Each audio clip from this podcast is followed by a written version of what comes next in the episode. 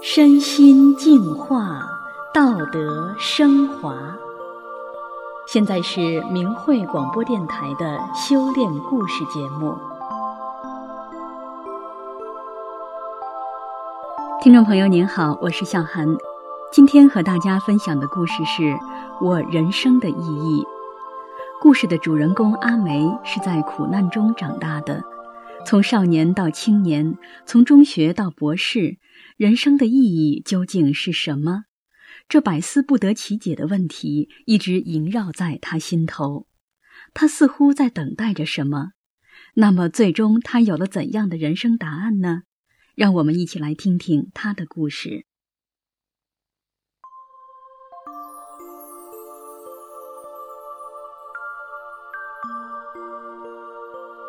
从很小的时候起，周围的邻居和老乡们。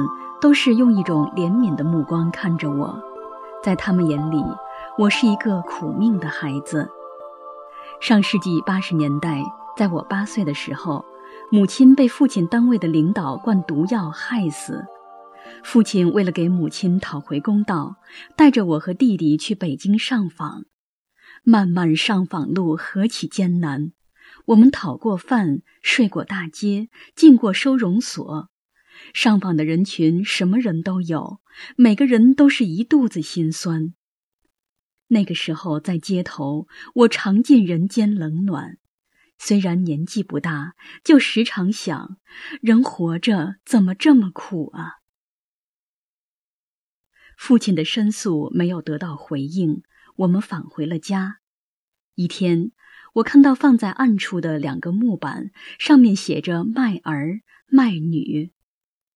后来我才知道，原来父亲是想把我们姐弟送给他人，他自己去为母亲报仇。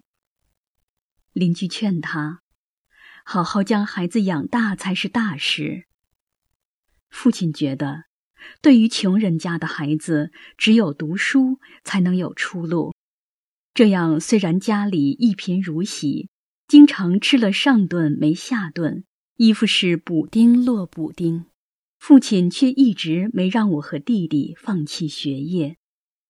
高中的时候，父亲再婚后，家里战火不断，继母经常为一些莫须有的名头猜忌、吵架，弄得家里人心惊胆战、精疲力竭。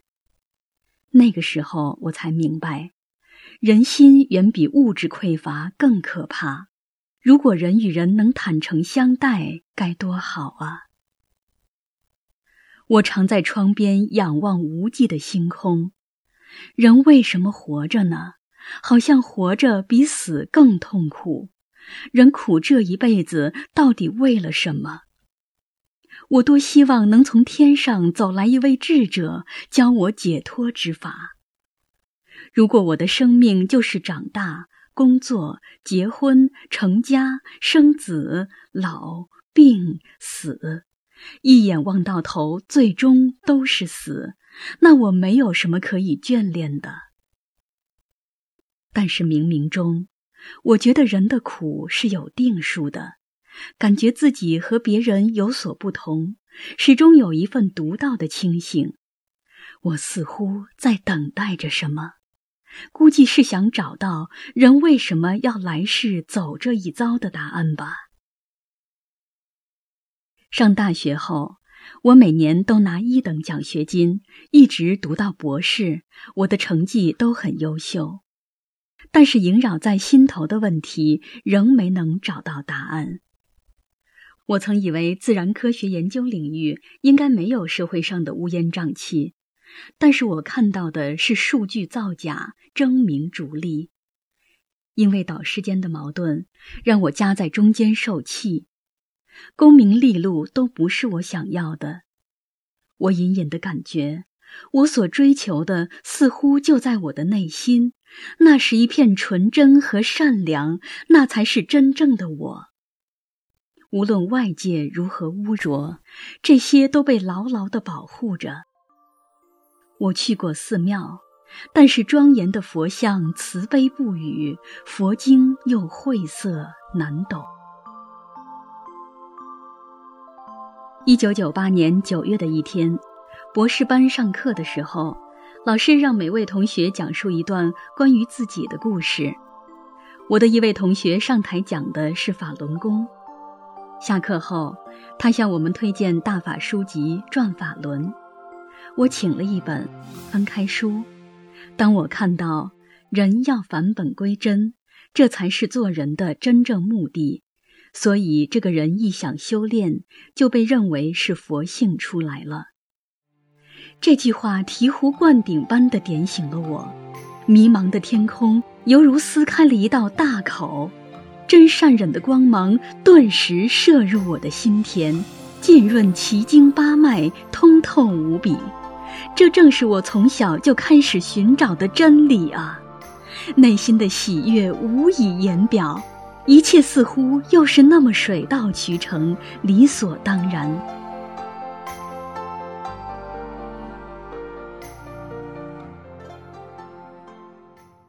我和前夫是研究生同学，我们结婚后一个月，我就修炼法轮大法了。在生活中，我按照真善忍的标准要求自己，做贤妻，所以我们之间没有什么争执。他说：“和你吵架都吵不起来啊！”我笑着说：“什么事商量着来，不是很好吗？”对公婆，我也是真心相待，家里家外尽心尽力，直到离婚，我也没有和他们红过脸。结婚近二十年，我们两地分开十四年之久，特别是在孩子十多年的成长岁月中。父亲就是一位节假日才出现的角色，短暂而又匆忙。家里家外都是我一个人撑着，既要工作，又要独自照顾好孩子。后来生活工作的压力经常弄得我焦头烂额时，由此生出的委屈、埋怨、不平衡、怨恨心开始快速滋长。后来几乎要把我压垮了。那个时候，委屈的眼泪经常就在眼里晃，心里还在不停的告诫自己是个修炼人，一定要忍，一定要做好。怨恨心就像一块厚厚的巨冰，坚硬而顽固。面对它，我感觉自己要去掉它，真是太难了。唯有法轮大法能救我出苦海，所以每当我心里开始怨恨、陷入委屈的情绪时，我就不断的背诵大法书籍、转法轮，一直背到自己能心平气和，思想中不再去想这些事情的时候，才停下来。渐渐的，我的正念越来越强，大法的法理也让我明白。人间恩怨的表象背后都有因缘。以前我把人这个层面的东西看得太实在，在表面上纠结别人的不对，自己的痛苦永远也解脱不出来。就这样，我足足花了三年多的时间，这块坚冰才融化。当我把怨恨心去掉的时候，我眼中才看到别人，才深切体会到。每个人活在这个世界上都那么不容易，都是苦的，只是苦的方式不同而已。孩子十一岁的时候，前夫提出离婚。其实，在他提出离婚之前，我就隐隐的感觉到，我和他之间的恩怨快完结了，所以我没有太诧异。缘尽则人散，不过我还是痛哭了两场。一次是因为孤独寂寞，一次是因为觉得愧对孩子。后来隐藏的妒忌心、争斗心、面子心等等都跳出来，我发现一个，休掉一个。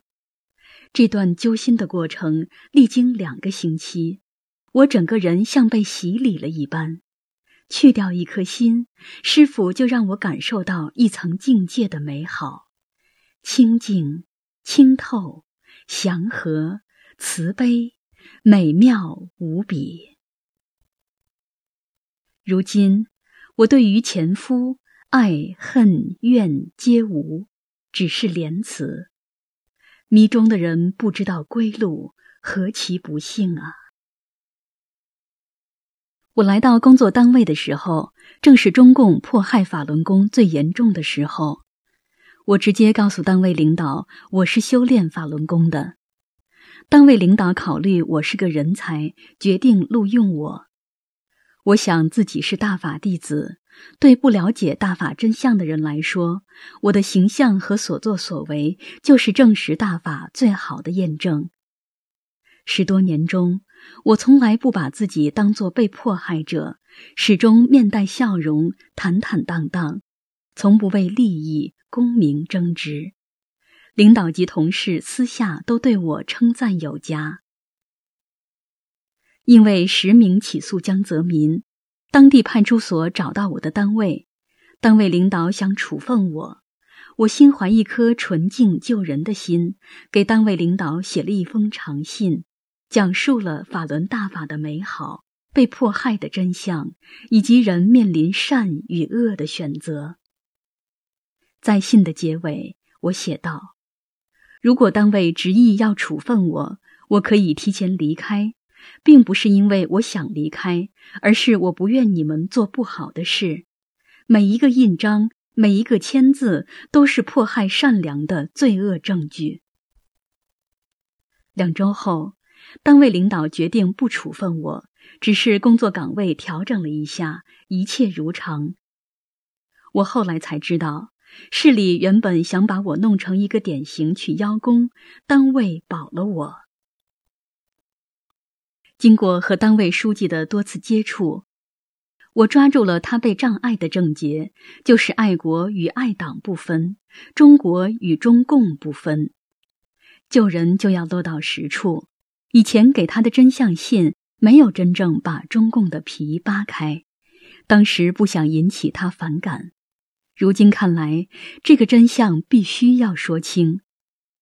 我花了五六天的时间，非常用心的给单位书记写了一封很长的真相信。我把信交给书记后，又给了他一个真相 U 盘，里面有翻墙软件，有许多真相视频。我已给保卫处处长写了真相信。单位书记态度有了很大的转变，他非常佩服我。一个女子能顶住这么大的压力，坚持自己的信仰，并在工作中实践自己的信仰，做好自己的工作，行得端，走得正。